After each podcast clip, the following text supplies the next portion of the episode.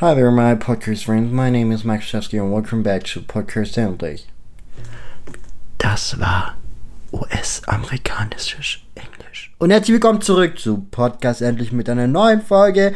Ich als Host Max Olszewski aus Stuttgart. Ich bin zurückgefahren in meine wunderschöne Heimat, dem Schwabenländle mit Mauldasche, Salat, Kartoffelsalat, alles mögliche, richtig schön hier. Richtig schönes Wetter, äh, sehr warm. Der Sommer ist endlich wieder zurück. endlich. You see what I just did there. Ja. Ähm, heute habe ich mir gedacht, wir üben eine neue Sprache. Da ich in Kanada fünf Monate war, kann ich also ein bisschen American English sprechen und ähm, ja, zugegeben, ich habe noch andere Sprachen auf Lager, die ich aber nicht kann und ich habe ein paar Leute gefragt, ich so, hey, könnt ihr mir vielleicht Sprachen geben, international unterwegs, weil ich bin ja international. Ähm, nein, aber sie schicken mir das dann und schreiben es mir auf und ist mega nett, aber ich kann es halt nicht lesen und es ist halt mega schwierig, weil ich halt die Sprache nicht spreche und ich versuche mein wirklich Bestes da, um auch wirklich die bestmöglichste Leistung abzugeben, aber ich bin auch nur ein Mensch und ähm, freue mich aber sehr, dass ihr wieder eingeschaltet habt mit Kapitel 25. Der Spalt in der Freundschaft. Ja, meine Freunde. Welche Freundschaft trennt sich auf? Welche Protagonisten befinden sich zwischen der tektonischen Plattenverspannung? Wer schafft es über die Spalte zu gehen oder wer bleibt vielleicht auf der anderen Seite? Das ist mein Dschungelcamp. Stimme, Spruch. Und es geht auch gerade ab, wie im Zoo bei uns. Die, die Menschen, die behandeln sich wie Tiere. Es ist echt, es ist nicht schön, aber es ist spannend und ich freue mich, jetzt endlich euch das Kapitel zeigen zu dürfen. Kapitel 25. Es geht endlich weiter. Kapitel 25. Ein Spalt in der Freundschaft. Lini steht draußen, vor der Schule, neben Penelope, Lennart und dem Rest des Olymps. Dass es dazu jemals kommen würde, hat sie selber nie für möglich gehalten. Und dann wurde sie einfach rausgebracht von dem Zäuner, beschreibt Penelope die Situation, welche soeben passiert ist. Und sie hat nichts gesagt? Wie hast du das mit dem Video hinbekommen? fragt Lini. Lennart hat Connections zu einem Videograf. Die hat die Szene, naja, verbessert. Kann man das so sagen? Lacht Penelope auf und schaut Lennart an. Ja, ich meine, Wahrnehmungsstörung darf man nicht unterschätzen. Er küsst Penelope und Lini ist schockiert. Alle Schüler sind in der Tonhalle gewesen. Alle haben gesehen, was passiert ist, dass nicht Maxim, sondern Penelope den Kampf eingeleitet hat. Dass Lennart und Percy dazugekommen sind, hat die Situation nicht verbessert. Aber wer hat das Video aufgenommen? fragt Lini. Och, Lini, ich habe halt auch meine Spione und eine gute Detektivin verrät nie ihre Quellen. Fokussieren wir uns doch lieber auf was Wichtigeres. Tom, ihr habt euch gestritten, hast du gesagt? Penelope hakt nach und Lini fühlt sich wahrgenommen, aufgehoben. Sie ist kein Teil mehr, der sich hinter Tom verstecken muss. Sie ist jetzt ein Teil der coolen Leute. Und hier fühlt sie sich pudelwohl. Ob sie damit ihren besten Freund verrät, Nein, denkt sie nicht. Außerdem ist sie schockiert von dem Handeln Toms. Ein aufrichtiger Mensch, der die Wahrheit immer vertritt und für die Menschen einsteht, die Hilfe brauchen. Wie konnte er Penelope so im Stich lassen? Einfach zu sehen, wie sie geschlagen wird von ihrem Vater. Dann der Welt es zu erzählen, ohne ein schlechtes Gewissen zu haben. Dass die Situation ihr vorhin unangenehm gewesen ist, davon muss niemand überrascht sein sie hasst Konflikt und das, was in der Turnhalle passiert ist, ein Overload jegliches, was sie verarbeiten kann. Dass Tom die Schuld Penelope gibt, obwohl Lukas irgendeine Wette, welche nicht zu der Sache beigetragen hat, verloren hat und es rausposaunt hat, um Penelope zu schaden, das ist für sie unverständlich. Und sie fühlt zum ersten Mal einen Spalt in der Freundschaft zwischen ihr und Tom. Und je mehr Stunden vergehen, desto größer wird dieser wie zwei Erdplatten, die einst zusammengehörten und jetzt auseinanderdriften. Ja, er war mega sauer und hat die Schuld auf dich beziehen wollen, wegen dieser Wette. Ich verstehe nicht, warum er sich auf die Seite von dieser Maxim stellt. Erkennt er nicht, dass sie dich provoziert hat? sagt Lini und schaut Penelope an. Ja, ich weiß, ich wurde auch schon von Tom enttäuscht und Penelope kommt nah an Lini heran. Das tut echt weh. Du musst solche Menschen aus deinem Leben bringen. Sie tun dir nicht gut. Ich bin für dich da, Lini, wenn du was brauchst. Die Sache mit Maxim, ich weiß auch nicht, was er von ihr will. Ich würde ja sagen, dass er in sie verliebt ist, wenn er nicht schwul wäre. Alle lachen auf. Genauso Lini. Sie fühlt sich nicht schlecht. Warum sollte sie? Es ist ein Fakt, dass Tom schwul ist, und sie akzeptiert das, steht hinter ihm. Aber irgendetwas ist da, was sie nicht beschreiben kann. Ob es das Zutrauen von Penelope ist, welches sie stärkt, oder dass Tom sich bei ihr nur meldet, um Neuigkeiten von der Jagd zu erhalten. Leni muss an den nächsten Tag denken und ihr Herz fängt schneller an zu klopfen. Sie ist heute Morgen nicht zur Abeo erschienen, weil sie die letzte Nacht jegliche Informationen zu einer Jagd durchgelesen hat. Was Schüsseltreiben ist, wie die Jagd beginnt, wie man schießt, welche Tiere sich auf dem Grundstück von Penelopes Familie befinden. Das Wissen von Wilhelm, dem Vater von Penelope, hat sie bei weitem nicht. Dennoch muss sie sich Input holen, wenn sie nicht will, dass ihre Lüge auffällt. Sie weiterhin eine Chance bei Wilhelm hat, welcher ihr seit letzter Woche nicht mehr aus dem Kopf geht.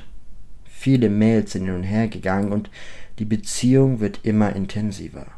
Das einzige Problem ist, Penelope hat keine Ahnung davon. Und so wie sie auf den Kuss an jener Nacht von ihrem Vater und der mysteriösen Frau reagiert hat, stehen die Chancen schlecht. Wie soll ich ihr das jemals erzählen? eine Jagdpraktikantin zu sein, ihres Vaters. Ja, ich weiß auch nicht. Ich glaube, ich nehme ein bisschen Abstand von Tom. Das tut mir ganz gut. Danke, Penelope, dass du mir so Kraft gibst. Die beiden umarmen sich. Wie geht es dir eigentlich mit der Sache mit Lukas? Was er da gesagt hat, beschäftigt dich das nicht? Leni ist verwundert gewesen. Lukas traut sich nie etwas zu sagen. In der Hinsicht sind die beiden sich gleich so wie er hinter Tom steht, gestehen hat, steht oder hat Lukas hinter Penelope gestanden. Beide die passiv in der Beziehung, die immer unterstützen. Wenn Linie es sich genau überlegt, sind sich beide sogar sehr gleich. Nur dass sie nie ein Video posten würde von Josephine, ihrer Freundin. Weißt du, Lini, ich mag Lukas.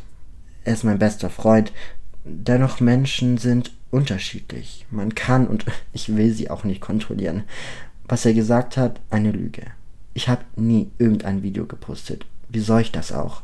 Ich habe nicht mal seine Zugangsdaten. Wer meine Wette gehabt, ja, du warst dabei und Lukas, er hat verloren.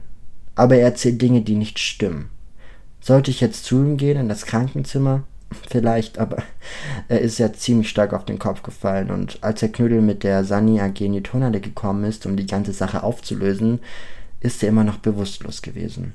Aber Karma ist halt ne Bitch. Wenn er sich bei mir entschuldigt, dann ist auch alles wieder gut. Ich weiß nicht, was diese Hexe Maxime ihn da in seinen Kaffee geschüttet hat. Aber mich und Lukas bekommt niemand so schnell auseinander. Wir haben jetzt erstmal zwei Tage plus den Feiertag morgen und dann das ganze Wochenende, um das Schlamassel zu lösen. Ich bin gespannt, ob es sich meldet und sich bei mir entschuldigt. Wir werden es sehen. Penelope zieht eine Zigarette und stößt sie mit ihrem Fuß auf den Boden aus. Lini schaut sie genau an. Und obwohl Penelope tapfer wirkt, sieht sie einen kleinen Teil der Unsicherheit. Ein Teil, der enttäuscht ist. Lini nimmt Penelope in den Arm. Wenn etwas ist, du kannst dich immer bei mir melden. Das weißt du, sagt Lini. Ja, ja, ich weiß, danke, gibt Penelope zurück und strahlt Lini an was machst du eigentlich morgen Abend? Mein Vater hat seine Jagd und ich hätte mega Bock, wenn du kommen würdest. Das Schlüsseltreiben wird echt geil. Leinert ist auch da. Lukas war eigentlich auch eingeladen, aber naja, jetzt kannst du seinen Spot nehmen. Den geht's bestimmt morgen noch nicht gut. Fragt Penelope. Und Lini schaut sie erschrocken an. Morgen, ähm, was ist es denn für ein Tag? Versucht sie vorsichtig ihre Unsicherheit abzuspielen. Ist der Moment jetzt gekommen? Der Moment, in dem alles auffliegt. Penelope sie hassen wird, sie verstoßen wird, wie alle anderen zuvor. Sie die neue Josephine wird. Ist sie die nächste, welche im Krankenhaus liegt? Und Lini kann morgen nicht. Wir suchen Klamotten aus meinem Kleiderschrank für das Fotoshooting. Meine Follower brauchen direkt mal wieder Content, umarmt sie Tom von hinten. Und obwohl Lini ihn gerade nicht mag, ist sie furchtbar froh, dass er da ist. Ja, Lini, ich oder Tom, denk an was wir geredet haben. Aber naja, die Entscheidung liegt ja bei dir, gibt Penelope zurück. Ich muss jetzt gehen, hab keine Zeit für dich, Tom, falls du irgendein Aufmerksamkeitsding schieben willst. Lennart, kommst du? Nimmt Penelope ihren Freund an die Hand. Der Olymp folgt und Lini ist wieder alleine. Alleine vor der Schule. Mit Tom. Innerhalb von Sekunden ist sie von dem Teil der Coolen zu dem Teil der Uncoolen geworden. Frustration kommt in ihr hervor und sie findet keinen anderen Weg, wie diesen bei Tom abzulassen. Super gemacht. Jetzt brauche ich auch noch eine Ausrede, um mir zu sagen, dass ich morgen nicht kann. Was ist, wenn sie mich sieht? Im Wald. Warum hast du nicht gesagt, dass wir spazieren gehen? Danke, Tom. Danke für gar nichts. Sendet sie ihre Botschaft genervt an ihren besten Freund. Lini, chill mal. Hätte ich nichts gesagt, wärst du wieder voll ausgerastet. Was ist eigentlich dein Problem? Ich verstehe, dass das vorhin eine stressige Situation gewesen ist und dich gestresst hast. Aber du gehst mit mir gerade um wie ein Stück Papier, das du versuchst in den Mülleimer zu werfen. Ich finde das nicht gut. Was habe ich dir getan? Tom spricht entspannt. Ernst, aber auch zuneigend. Sie hasst es, wenn er so redet.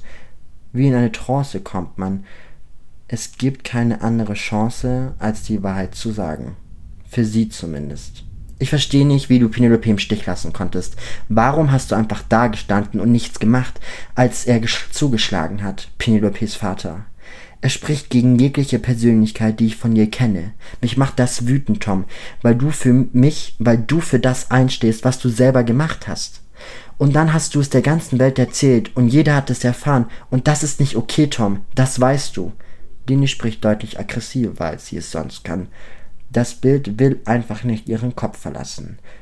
Lini, ich weiß nicht, was dir Penelope erzählt hat, aber Lini unterbricht ihn. Jetzt sag mir nicht, es gibt immer zwei Seiten einer Geschichte. Du willst es einfach nicht wahrhaben, dass du scheiße bist. Ich bin nicht scheiße. Komm jetzt endlich von deinem hohen Rost als Begleiterin der Königin runter auf den Boden der Tatsachen, der Realität.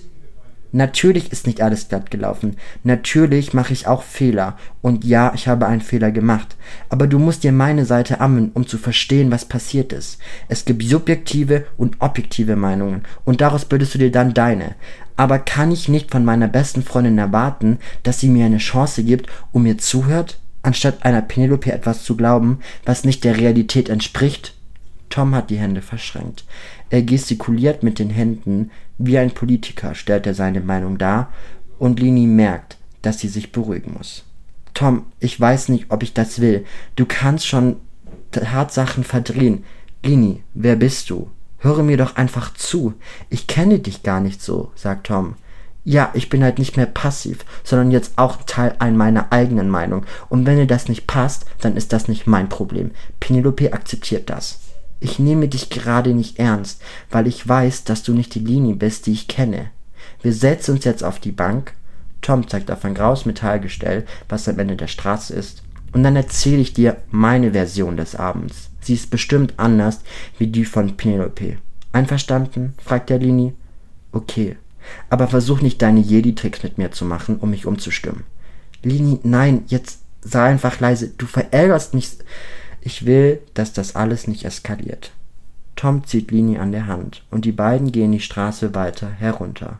Sie reden kein Wort und Lini fühlt sich unwohl. Es geht nie eine Sekunde vorbei, in der die beiden sich nicht unterhalten, und erneut sieht sie diesen Spalt, der zwischen den beiden steht. Sie hofft, dass seine Geschichte ihre Fragen beantworten kann, die beiden eine Brücke spannen, um die Kluft zu überqueren, vielleicht sogar einen Kleber finden, um die Hälften des Gesteines zusammenzukleben. Die beiden setzen sich auf die Bank. Durch die Sonne ist das Metall erhitzt. Es ist warm, nicht zu heiß. Bist du bereit, Lini? fragt Tom. Bereit, wenn du es bist.